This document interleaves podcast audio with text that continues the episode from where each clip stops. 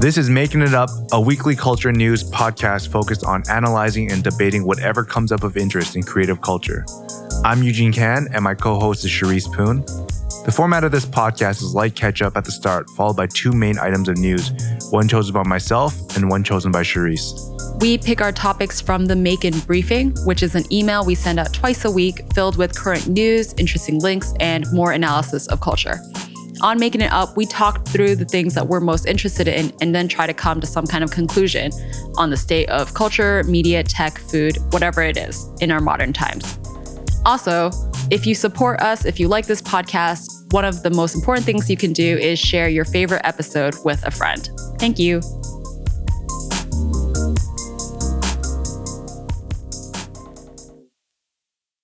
What's up, Cherise? Good morning. How are you? Good. Um, do we say Happy New Year? Because by the time this comes out, it will be 2019. Yeah, I guess we can do that. Wait, what day is it today? 27th? Yeah. I guess. Yeah. Happy New Year, everybody. So forced from the person who celebrates nothing. Pretty much. How was your holiday? Decent. We Um, actually- spent time with friends and family. Yeah, we actually chilled out. Yeah, we did. I, I took like a proper holiday for the first time in a long time. I didn't think of it that way. I'm also not someone that's going to be like, oh, yeah, I need a holiday so bad. I need a vacation. I didn't mean to. I like didn't intentionally carve out a holiday, but it we just didn't have anything really pressing. I mean, I don't know about you, but I didn't have anything really pressing. And then I was with family, and like I said, we were trying to not be on digital devices so much. So I was the opposite. I was good about. I had this game I had to beat. Okay, but that's different. I mean, like we weren't working separately. Yeah, we weren't working. we What weren't game working. were you trying to beat? Football Manager. Every year I download it. Is that what Right you do at out. Christmas? Is that your tradition? Well, no, it's just that this year, for some, for whatever reason, I, I took a minute to download. Actually, no, the game got a little bit more difficult, I'd say. Well, that's and good, for right? For people that are unfamiliar with what this game is, it's stupid. It's absolutely the worst game ever. It's like a simulation where you assume the role of a football club manager and you have to buy players, set up tactics and whatnot. it's like fantasy sports games. Different. It's simulation. So for example, fantasy sports is Oh, driven right. by like real world performances, right? and you think that's less stupid Of course it's less stupid. because it's related to the, it's linked to the real world. Yes. Hey, I'm actually doing pretty good in my fantasy basketball Really? game. Well, I'm, I'm doing decent. Tell me about your strategy. I have no strategy. My Well, strategy is to check it. That's What? like the only strategy. Like to actually look at it and then make some choices. That's really my only strategy. So there's is to, no like, actual thought alone. process. I don't have it. The thought process requires a lot of math. Yeah. I That's what it not is. really math I'm not savvy. very math savvy. But weirdly, okay, mostly I just feel like I've been lucky. So I was 12th when we started because I got the last round. So you didn't really start 12th. pick? You just got the last draft picked. well, I got the last draft pick and then I was also 12th. Like as in after the first week. Oh, okay, okay. okay. That makes sense. That makes sense. Of teams vs teams. I was 12th. And Yeah. now I'm sixth. Oh, that's not bad. Hey, right? That's a pretty good come up. I'm Yeah. not I mean, I'm not number one. So Yeah. still not That's doing good. as good as it could be. What else? Should we do any year end things? I don't particularly gravitate towards year end things. I don't know. I guess it's like the, the most traditional thing is what were the most popular things you did? Like wh- what do you look back on and you're like proud of? But what is the outward value of that? I'm, this is me asking you. Like me telling someone what my best memories of 2018 are. Well, the, it feels a little the bit popular selfish, no? thing is to highlight your biggest achievements. But why, why do my achievements matter I understand your else? That's what I'm question. I understand your question. Internally, it feels good if you take two seconds to think about it to yourself. Got it. I guess it's celebratory. What value does it have to anyone else? I think that's my thing. It's like I, this is maybe to my detriment. Like I sometimes get, for lack of a better word, like gun shy. I'm like, why do I even need to put this out? If I mean, don't we feel totally did not prepare for this segment. Otherwise, we could do our most recommended make it reads, as in things that we published this Yeah. year that are worth revisiting.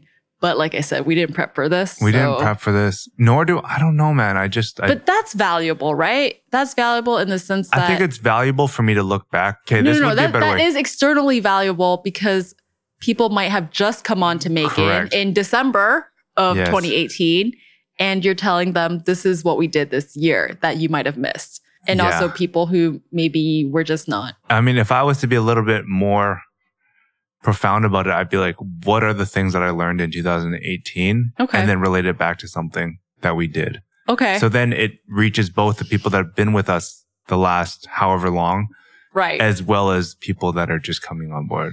I don't know, man. I, I think that even, even looking at this past the week where you're not working, but you're just, where you're not working in an office day to day, you're kind of introspectively looking at what happened last year and you're looking, you're looking for, I don't know if answers are the right, is the right way of looking at it, but you're looking at, well, clarity on what you did, why you did it, and was it worth it? Well, I mean, it's always worth it if you choose to make it worth it in the Mm. sense that like you fuck up, there's a, there's, there's always a learning from that, right? But I think that's what I was like trying to get at is like, Mm. I mean, yes, as humans, as we pass through time, we're kind of constantly doing that because we make decisions based off of the results of our previous decisions. So you're constantly reviewing what's happened.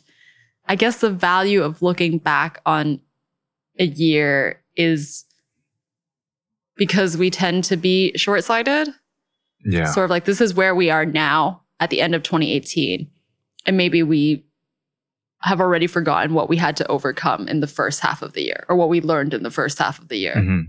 And even though i learned this term recently chronological snobbery have you heard of that I'm hearing about it for the first time now, but it kind of makes sense. it's pretty obvious so it's this idea that we always think the present is the best so for example in the arc of human history we tend to all think that right now is the smartest Correct. humans have ever been and i think that also applies to ourselves as individuals Yeah. like we tend to think me today is the best version of me but that's not necessarily true And it's also okay to recognize that it's not the best today. yeah I think that's the bigger Yeah, takeaway, right? exactly.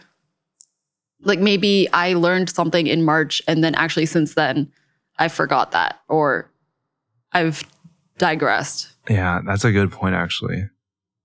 I think there's there's always going to be that sort of inward outward pressure. Okay, the outward pressure obviously is like your experiences with things around you and how you think you should be perceived and or where you think you should be in your career in your life.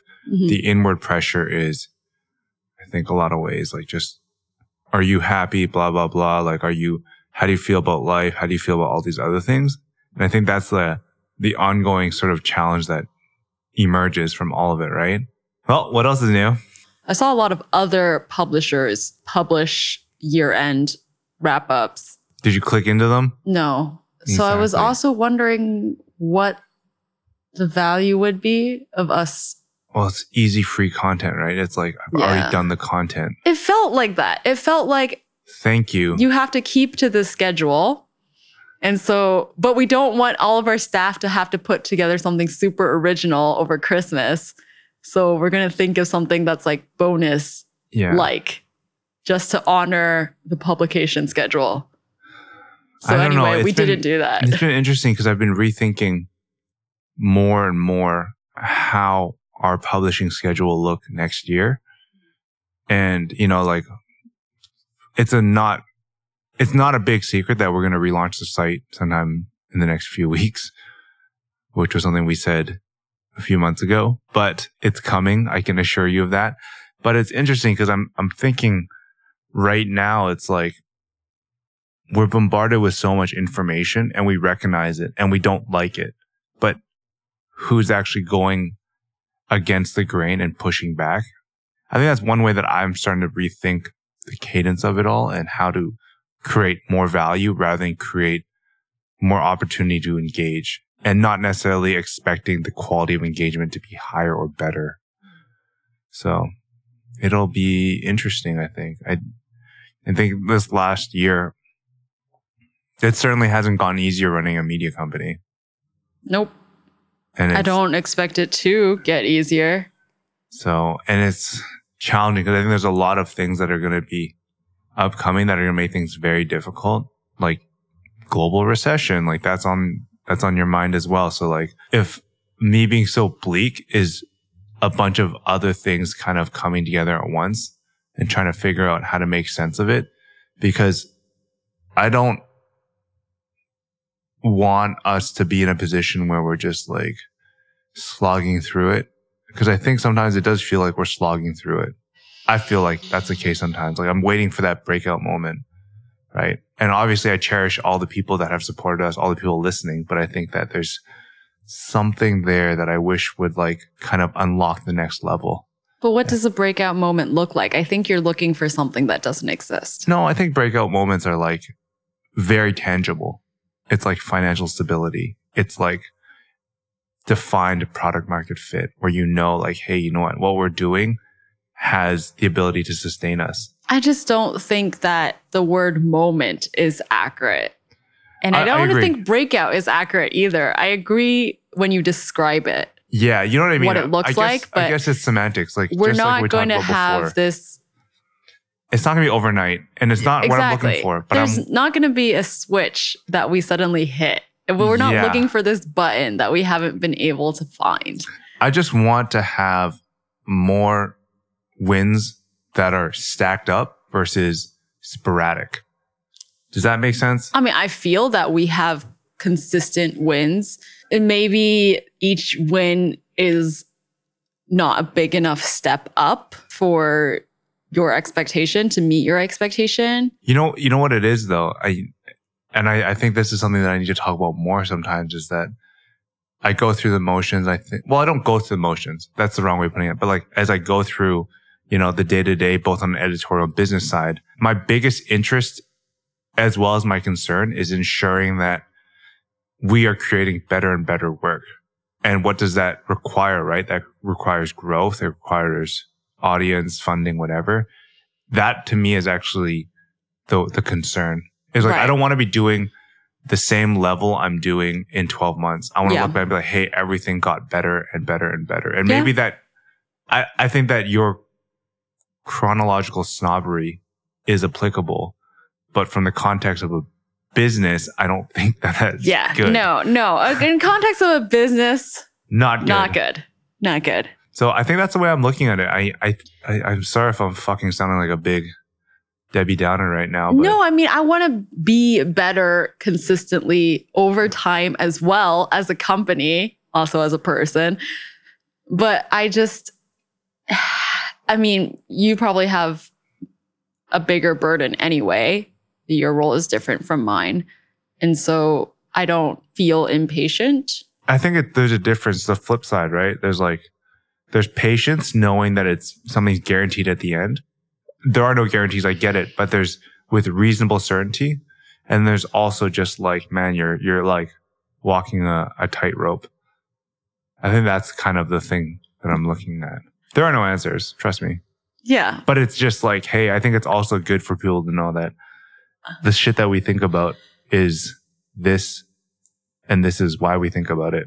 I mean, we're not Theranos, you know, we're not running a scam. And I know that.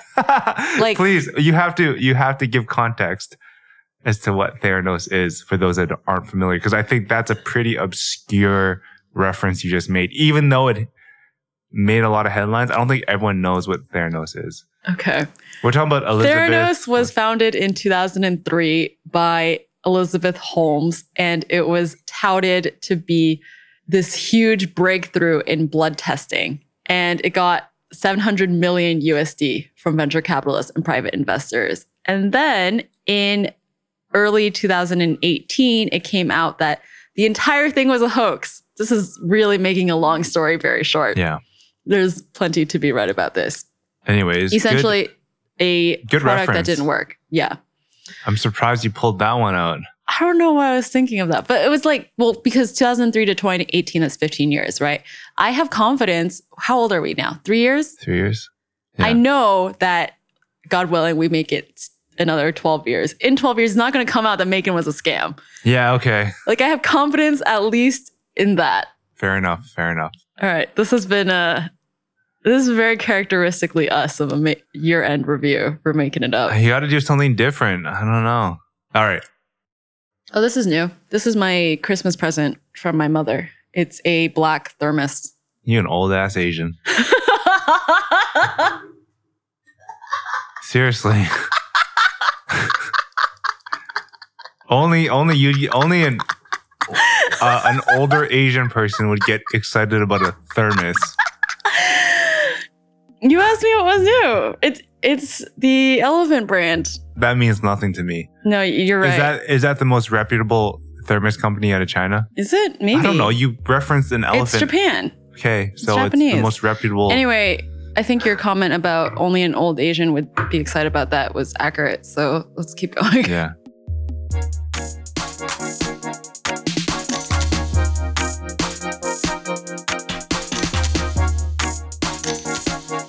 All right. So, my topic today is The Future Book is Here, but it's not what we expected. This article by Craig Mod for Wired Magazine takes a deep look into the evolution of the future book and how it has largely fallen short under traditional, I guess, gauges. You could probably call it that. I had metrics written down here. I don't think metrics is the right word. Gauge is probably- Expectations? expectations is probably a better word. Yeah. Predictions? Sure. So one of one of the interesting insights into this was just how we've looked at books over the years and how at every major technological juncture we are expecting it to be disrupted, changed, and look significantly different than what it is now. Interesting quote from Craig. For my Kindle Oasis, one of the most felt, elegant, and expensive digital book containers you can buy in 2018 is about as interactive as a potato. Instead, I left a note for myself write something about how this isn't the digital book we thought we'd have. So this is in reference to like how he's looking at creating this, this piece.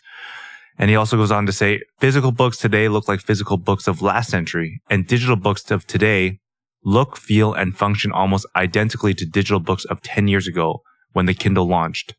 The biggest change is that many of Amazon's competitors have gone belly up or shrunk into irrelevancy. The digital reading and digital book startup ecosystem that briefly emerged in the early 2010s has shriveled to a nubbin. So Mod also goes on to argue that we kept looking for changes to books, but their strongest assets are singular, sustained, distraction free, blissfully immutable voice. Another thing that he goes on to talk about is that the big change is that getting a book into your hands is actually the most fundamental and interesting thing.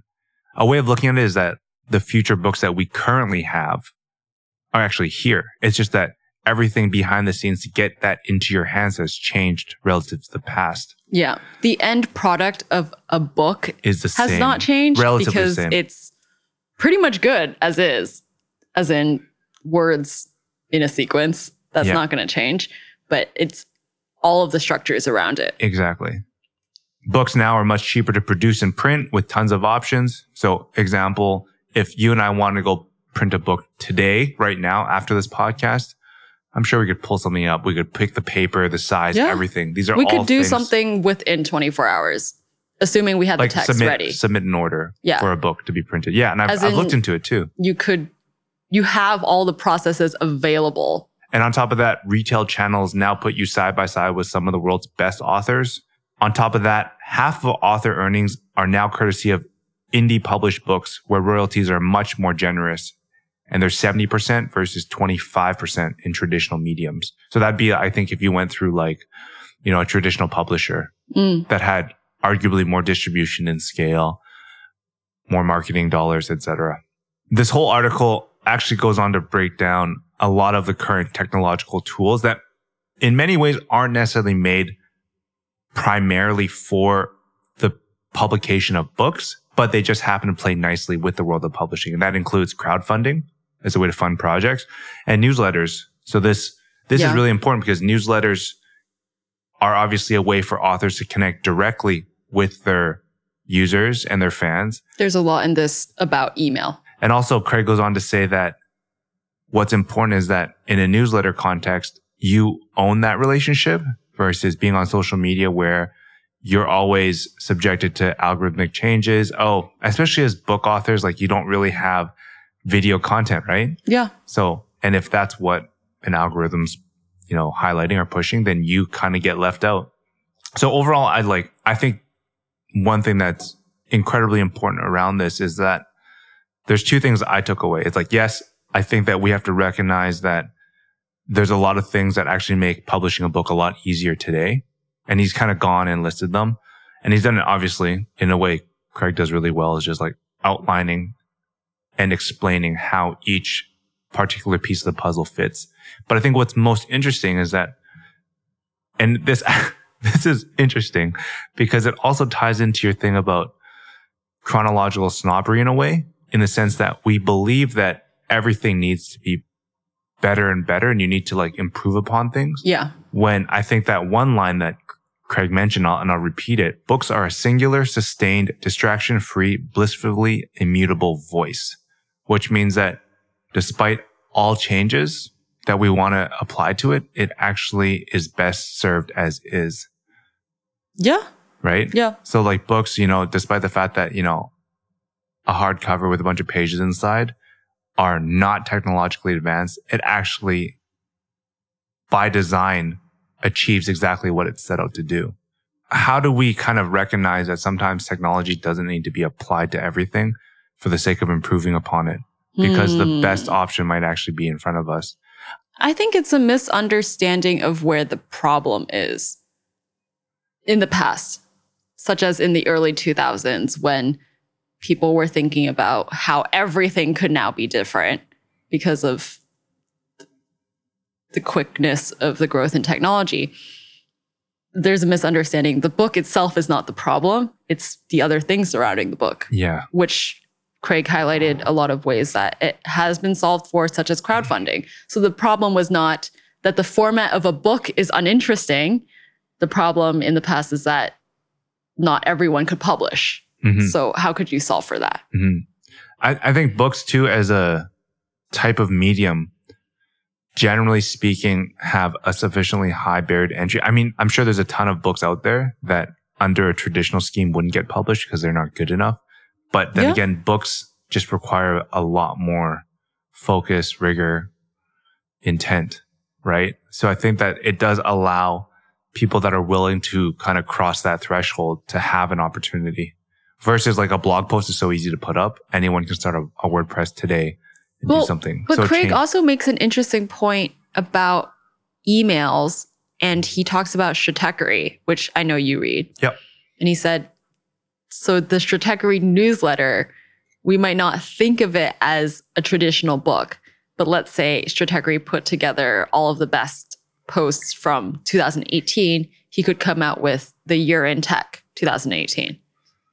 And that would be a book. I mean, it would require editing and fact checking, but writing consecutively and then publishing consecutively essentially turns into a book. One thing I'm curious for you, from your perspective, if you were to redefine the future of the book, what would it look like? Oh, one thing I was actually, I had this conversation totally independent of this episode of Making It Up a couple of weeks ago, where I was saying it should be easier to lend each other digital books. I understand why you want people to pay for books. I'm not trying to not pay for books, but at the same time, you can lend someone a physical book that I bought. So I should be able to do the same thing with my digital book in a legal way. Yeah. Where people aren't just ripping digital copies. I agree. That don't- part is an economic problem you probably need to find a way to solve. Yeah. For- well, it's partially a tech problem. Yeah. Well, I mean, it's um, DRM, right? Digital rights management. I think I got the right acronym there. I don't know. But basically, it's just like copyright, right? Yeah. I mean, it, there's nothing really stopping you from going and looking for a, a pirated book right now, besides ethics and morals. But yeah, there is you could- nothing stopping Yeah. you. I don't pirate books, mostly because in terms of my priority for economics, I'm willing to support. support Yeah. books. But I would like to lend people my digital books. Or I feel like it needs to be sufficiently cheaper. Because sometimes the, isn't the Kindle price and the Essentially the same. the same, right? It's almost the same. Which is kind of messed up. Like I think that from a economic standpoint. Oh, actually, this is an interesting anecdote. Is I was trying to do the right thing and support my local independent bookstore in London and buy a physical book that I'd been meaning to read. But then it was so inconvenient for me. Basically, I'm just sounding lazy now that I just wound up buying the ebook. Mm. I still feel kind of bad about it. I don't know how to solve that problem. So the way I was looking at this problem was framing it up as why do we read books in the first place? Mm. And then how do you improve upon that experience through Mm. technology? So, you know, in the, in the course of my research, it's not even, it's not even fair to call it research. In my 30 minutes prior to this episode, I was thinking about how we can improve upon the reading experience. Because ultimately, why do you read? You read for the knowledge, the insight, uh, in part the entertainment, but you really want to garner the knowledge and the insight, right? Yes. And how do you find a way to utilize technology to absorb that better, Mm. more efficiently, in a more optimal way? So I don't know how technology can do that. I'm making this up, but imagine if like you could utilize technology to just create like this tunnel where all you saw was text and it was done in a way that was optimized. You know, like a like a black shield over your Mm. head and then all you see is the text and it's done in a way where it's like Star Wars style and it comes at you and it's very comfortable. That's totally not what I was thinking about. well, this You're thinking about the actual reading experience. to to help improve and optimize the absorption Retention. Yes, Interesting. yeah, Maybe getting quizzed on what you read maybe. because that's know. what school is like. Yeah, like I think that that's what I was thinking about. Like that's why we read, right? Or the option of being quizzed. No, obviously, like nobody is being forced to take a of test, course. but But I guess what I'm trying to say is like you remember uh, a few days ago we we posted that thing on Slack where it was a new font that was created by uh, university yeah, to help you Sans with Forgetica, yeah. something like that. Anyway, something along those lines. So with things like that, it helps improve upon that, and I think that's what technology could potentially help. Hmm. right? Because then, you know, that's the one thing I think some most people experience. Like, oh, I'm a slow reader. Yeah. Well, when you ask that question of how we can improve the garnering of insight and knowledge from books, what I was thinking about is book recommendations or the insertion of books into regular life. Because I find myself frequently in conversations about different subjects and then thinking it would be really helpful if I could read a book on this subject. But now I have to go and find that book. Mhm. Yeah. So I think that there, there's a lot of ways to improve upon books. Maybe it, this all falls within the, the back end support side. I don't know. I mean, it's on that same theme of we're not talking about how can we improve that whatever 150 300 pages of words it's about the delivery of it or how we acquire it or how Yeah. we share it with each other Yeah. those things can change Yeah. If books were more social, how do you think that would change the experience? When you're actually reading because craig mentions that in his article the quote that you read is related to that where he was reading a book and then wanted to comment on Yeah. a line in the book in a way so that other people could read that comment Yes. No, but what I mean is like if if those things were actually built in, how do you think that would change reading? So right now, you remember I well that's used- related to my topic Yeah. on this episode after Should you we- should we wait yours. then? yeah Yeah, we'll wait. Well, I mean, I don't know if I would engage so much in the social aspect while you're reading because like you said, you know, books are meant to be singular and sustained and distraction free. So the social part the social integration I feel like doesn't come as you're actually reading the words itself. hmm Though I was actually thinking about, we talk about this, we talk about the importance of physical events. Mhm.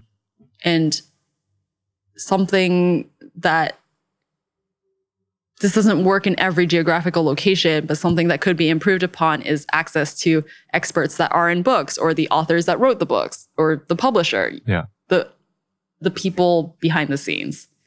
Should we move on to yours? Because I think there's some things from this one we could talk about. Oh, in your topic. definitely.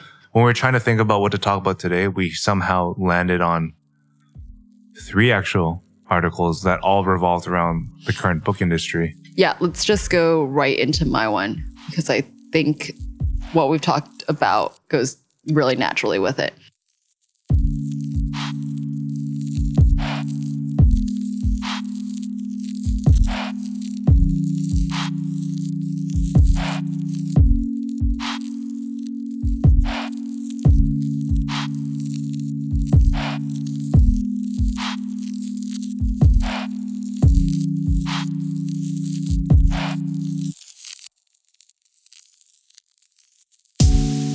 So, my subject is Instagram is helping save the indie bookstore.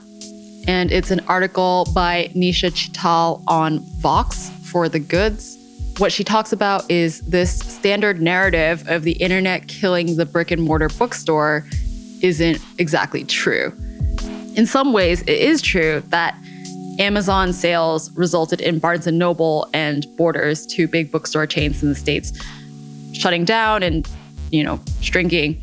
But apparently, if you look at the stats, independent bookstores have grown since 2009, and also the sales of physical books have increased since 2013.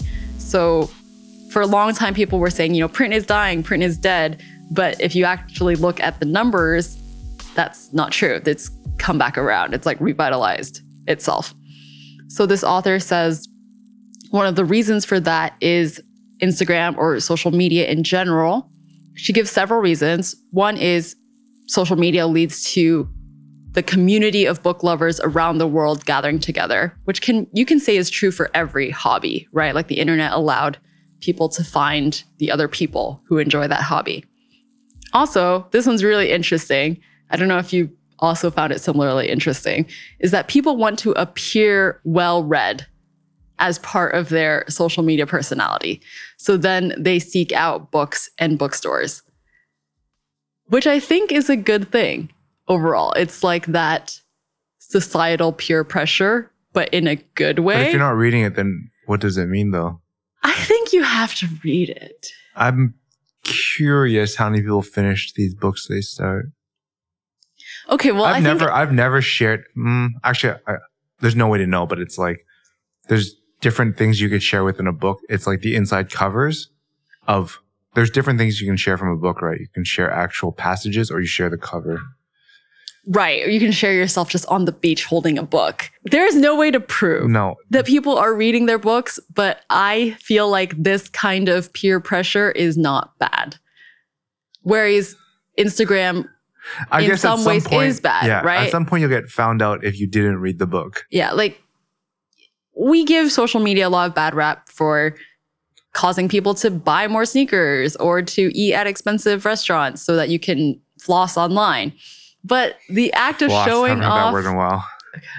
Sorry, not trying to date you. Thanks. Not that I have a Sid. better You have to word. re-say all of it. Not that I have a better word to say. Show off then. That's an even more old school word. But anyway, the point is, I think the encouraging of reading through social media is not negative.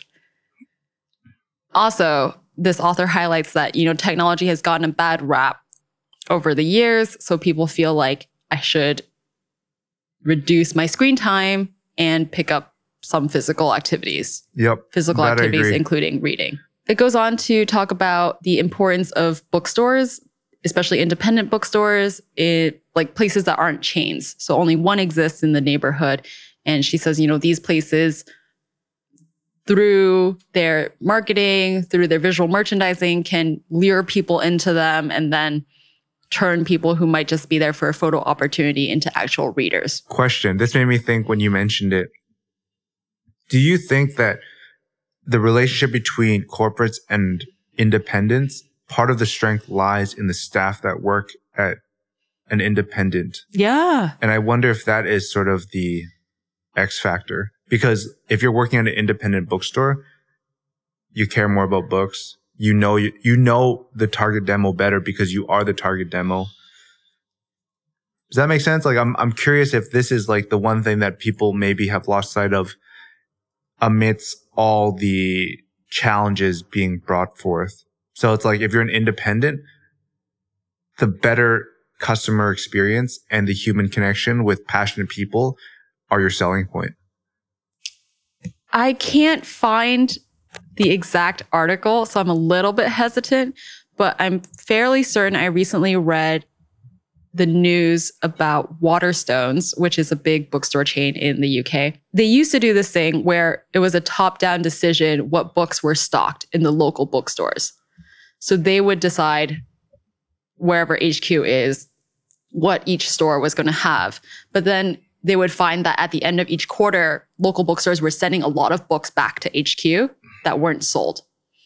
So they changed their whole policy and said, okay, actually, local staff can make the decisions in terms of what they stock, Mhm. which is what you're saying. Yeah. So Well, even though yeah, Waterstones yeah, is a chain, they have modified their system. I, this is more work, right? It's more work to allow the local bookstores to pick their own stock. But or the maybe result, it's easy. But the result is that you send back fewer books. But um, what So I'm that- saying is that maybe it's easier. Well, it's selling more books, Yeah. probably. But what what I'm trying to say, if you have a pulse on what's going on, sometimes it's so natural and instinctual that it's actually not like a ton of market research to go and figure out what my locals want to read. Right. Well, obviously the staff knows best, but I said, I mean, I, I don't have the numbers, but it is adding an extra layer, right? Instead of HQ saying, yeah, like okay, mass. everyone do okay, this. Yeah. Yeah. yeah. You're Yeah. allowing individual decision. So maybe that has to be the kind of ace up an independent retailer's sleeve. I think you've, this is sort of moving away from the topic of bookstores, but everyone's lamenting the death of retail and maybe retail needs to really be about the staff and their connection with the community. Yeah.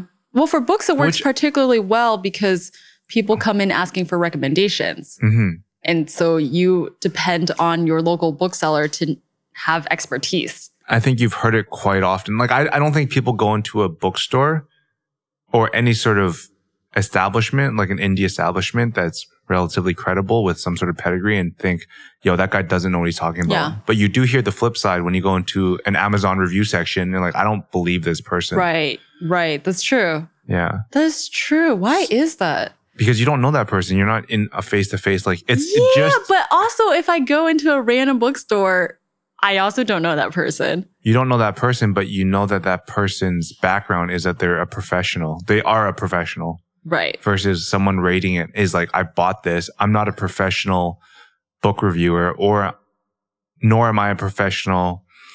So I Let's say, immediately like- give them more credibility. I think so. But I think it also, maybe there's a subtle shift there because of being in an indie bookstore. Like, I, I, I, I personally would think you want to be there out of your own interest. But if I'm at Domino's or I'm at Pizza Hut, I don't think that person is there because they like to make pizza. Mm, yeah, So maybe it's just like a very specific type of retail. I think that's fair. I, I yeah, I don't know if this would necessarily work for fashion. I think fashion works in certain areas, but not all areas. Like I wouldn't expect the H and M person to know what's up. No. No disrespect to them, but it's more like, Well, I'm not going to Yeah. go into an H&M and ask for recommendations. yeah, That's not a thing people usually do. How do you think what I've been talking about with regards to indie bookstores and physical books connects to Craig Mod's article about the future of books? what's clear is that the social element is what's driving the resurgence of books. But we've also recognized that most book experiences are not very social friendly because it's an external layer that's layered on. So uh, we we You both mean social friendly in terms of discussion? discussion, sharing, like Yeah. everything is sort of on top of it. Although, and what I mean on top is that if I want to share a passage from Right. like something I read, I usually need to take a photo of it with my phone or somehow I need to save it and then I need to go to that saved part on a desktop or whatever and I need to pull that quote and then do something with it. you have experimented with emailing me quotes, That was just to see. but it doesn't work great, I have to say. Yeah, I feel like there's something also about the way you envision a passage on a book with the containers of a page. Yeah. Do you think so? I think Versus so. like just in an email? I'm the type of person where if I don't have the context of a quote, I feel hesitant. Yes. If I don't have the before and after, I'm not sure exactly how to read something. And if there's no additional text from the person recommending it, Mhm. I don't know how they want me to read it. like when I sent you that why they thing, shared it it was me. more of an experiment to utilize this built-in function in my Yeah. Kindle to email you a quote. Yeah. So if I was to redesign that experience, well, first and foremost, it's like Do you want to talk about what you read with other people? Yeah. I like think just so. naturally. Yeah, just well, naturally you would want to talk about like if we don't think about you, don't think about Instagram or t- technology when you read a book. Yes. Because if you think it brings value to the people around you, why wouldn't you want to share it? And on top of that, I think that this also, okay, I know you removed Instagram from this discussion. Oh, I just want to know if we have that natural inclination as readers. Yeah, I think so. I think, well, it depends. Like from a personality perspective, I mean, I like to share things that I've come across with you, right? hmm Right. And that's not in the context of social media. I feel like I tend to recommend entire books. So that's why I wind up giving people books a lot hmm because I feel like you should have this entire reading experience. It makes us different. But I guess to that point that the ability to simplify the sharing process will further compound what we've seen already. If Bookstagram exists through this sort of bootleg, Jimmy rigged sort of like mechanism, imagine right. if A it was hashtag on Instagram. imagine if it was more defined. Because it does, I 100% agree. I'm, I'm more in line with people sharing what they're reading and backing up their decisions. Because like if I ask you, Hey, why is that a good book to read? You generally have an answer. Mhm. Yeah. I definitely agree. But to that point, if I was to redefine that experience, I think it's like, I'm making this up, but like, as I do a lot of things, imagine you had an app and you could take a photo of the passage you wanted to share. And they've seen, they've done this with like Google Translate, right? You take a photo and you use your finger to highlight where you want to share. right. And that would just package it nicely into like a JPEG you could share on social media. Yeah, that would be nice. Yeah. It'd also be nice if it could pool the book title and author Yeah. And a link to where to buy it Like right now, at I your indie bookstore. yeah, there's a lot of ways you can kind of bring bring together all these different things, right? The one thing that I struggle a lot with is just cataloging things of interest across multiple mediums. So I might read something on a website, on my Instapaper, on a book. I might hear something, but there isn't a very clean and efficient way of consolidating all these interesting tidbits. Yeah, you just have to make your own. I'm usually pretty good at building those things, but lately it seems as though I just need to keep them all separate into different mediums. Yeah, because I know that same agony. I read ebooks and I'll find myself reading on my Kindle or my iPhone or even sometimes on my computer, but that means that my highlights are in three different places Mhm. and sometimes they don't sync. Yeah. So this causes some kind of pain, which is obviously not as easy as a physical book when you have the actual physical book and you've been highlighting the one thing or sticking post its in it. Yeah. Oh, actually, I did have one more question. Where do you discover the books that you read? For book discovery, I generally rely on word of mouth from trusted people.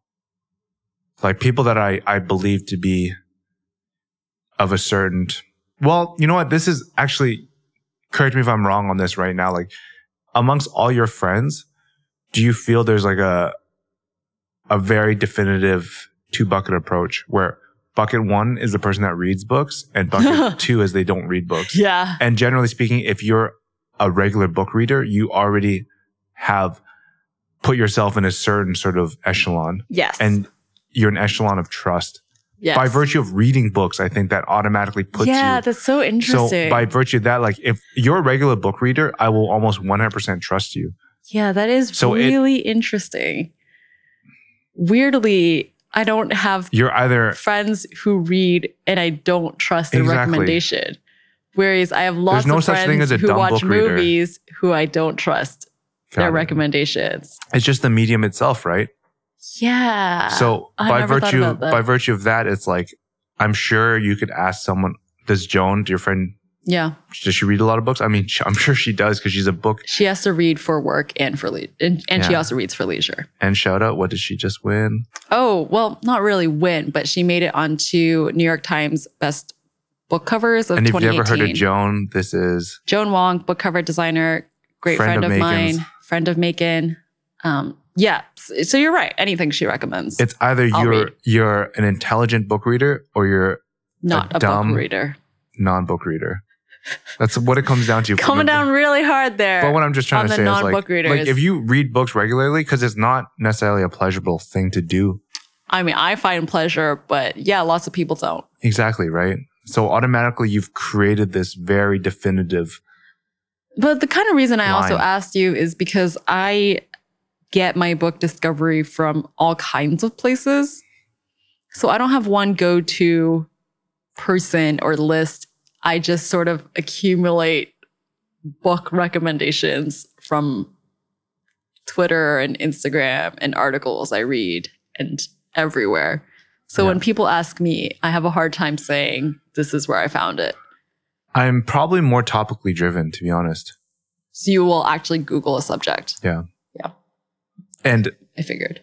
that's the thing is that maybe mm, I'm trying to think because I made that argument that you would trust an independent bookstore employee before you trust an Amazon review. But to that same point, I think that for certain books, because they are of a certain type, then immediately you know if someone's going to read this book on. Um, Well, if you're looking for a nonfiction book on advertising, then I'll just find the one with the most yes, reviews. thank you. Like that's the best way for me to try to explain what I was trying to say. You're welcome. Yeah. I, was trying to figure out how to best communicate that. But th- that's the thing is that I think publications generally are quite good at recommending books as well. Like if you have a publication you trust, I think it's worthwhile trusting their taste. Yeah. Good place to cap things off for the day. If you are interested in learning more about MAEKAN, reading and listening to some of our stories focused on the sights and sounds of creative culture, you can visit us at maekan.com. You can also subscribe to us through your favorite podcast app and platforms. If you like this podcast, you can do us a huge favor by reviewing us on iTunes or sharing this podcast with a friend. Also, if you want to get in touch with either of us, you can email myself at Charis, C H A R I S, at maekan.com or Eugene at Eugene, E U G E N E, at maekan.com. We love hearing from you. I'm Eugene, I'm Charis. and this is Making It Up.